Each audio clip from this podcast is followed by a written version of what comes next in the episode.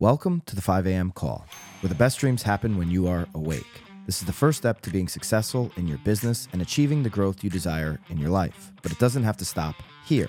It's why we created BAMX, our platform for you to be the professional you need to be in this uncertain market. Not articles behind a paywall that only pontificate what you should think and do, but education that actually shows you how to do what you need in today's market. Every day, we continue to add more content to BAMX and our private Facebook community. Content that works, content that our members have exclusive access to daily. That's why over 1,500 of you in climbing have joined us in BAMX. Use code 5AM and join the thousands of agents taking their business to the next level today. Code 5AM for 10% off. See you in BAMX. Good morning, everyone. Thank God it's Friday. Today's Friday, February 23rd, 2024, and my name is Sarah Desamours from the SD Group at Douglas Elliman in Miami, Florida. Welcome to the 5 a.m. Club, where we start the day on a positive note and challenge you towards abundance and growth. I was listening to the Beyonce song yesterday called Upgrade You, and it reminded me of a podcast uh, that I did a couple of years ago uh, where I was the guest on the Tom Ferry podcast, and I discussed how I broke into the luxury market in Miami. Uh, that's some that's a question I get really really often, especially because that's not something that I did before. It's something that I basically switched my career to do more of, right? So I remember the exact moment in my career. I think it was in 2016 or 2017 ish, right? Where I had the amazing realization that although I love working with clients at every single price point, I don't discriminate. But I remember realizing that working with high end clients or with clients who have unlimited budget, because yes, that exists, was the same amount of work and sometimes less for significantly more money. So in real estate, for example, if there's any real, I, I know there's a lot of realtors there, but in real estate, the difference between a $200,000 client and a $1 million client is about $24,000 in commission. So do that, let's say, times four. So that's another 100K a year, you know, just for switching it up a little bit, right? So if you're in sales, for example, or if you're in coaching, or you know you have a job that you know requires you to get clients, that's not necessarily real estate. Let's say you're a business coach, for example. Higher end clients meaning that you get paid a year in advance, or that you get le- if you're selling another project or whatnot, or another program, whatever it is.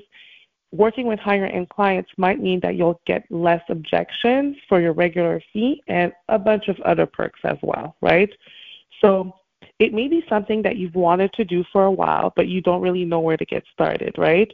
Or you may already have some high end clients and you want to continue having them, right? So here are some tips to get more into that. So hang out in affluent neighborhoods. You know what they are. If you don't know what they are, uh, most of most of the people know what the richer neighborhoods are, right? But if you're not sure, do some research in terms of you know median median salary. In Miami, for example, there's a neighborhood called Coral Gables. I think the median salary is like three hundred thousand dollars in this neighborhood, right? So what you do, I don't want you to go out of your way or to do anything crazy. Do exactly what it is that you're already doing, or little things, right, that you like doing. For example, getting coffee, going to the gym. But instead of just doing it, you know, next next to your house, if you don't live in those neighborhoods, Make the effort to go to these affluent neighborhoods to do things you're already doing. Another example of this is walking your dog, taking your dog to the dog park. As a woman, getting your nails done. As a man, maybe, you know, a barber, going to the spa or whatnot. Do the same thing. It's going to be almost the same amount of money, but you just have to do a little bit of a drive. It is totally worth it. When you do that, socialize, talk with people, you're going to make different connections in those neighborhoods, right?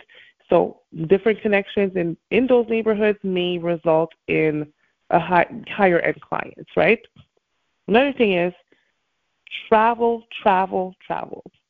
I can't stress that one enough, okay? And when you travel, I suggest that you invest in something called Priority Pass. It's about, you know, they have different memberships from like I think 200 to $500 for the year, and it gives you access to lounges all around the world. So you don't have to be flying business. You don't have to be, you know, you don't have to go out of your way. So four hundred dollars a year, that that's not a lot of money per month if you think about it. And it gives you access to the lounges. So when you do travel, if let's say you're going to a conference or traveling for for for leisure, whatever it is, go to the airport earlier. Okay, you can go two, three hours before, bring your laptop, you can get some work done, but go to the lounges. I've met some awesome people at the lounges, and every single person I've met at the lounges uh, the ones that have either become clients or referred me to clients, it's been all, all higher end. Okay. And also, whenever possible, I know it's not always possible for everyone, but when possible, upgrade your flight to business. Uh, that's another opportunity for you to talk to people. You know, um, just when I was coming back from Toronto, Canada, I sat next to someone in business, and we almost didn't talk the whole time because he was sleeping, and I was sleeping. We didn't talk much, but towards the last five minutes, we introduced ourselves really, really briefly. And because we were the first ones out of the plane, we ended up being together waiting for a luggage. And that person is relocating his entire company to South Florida.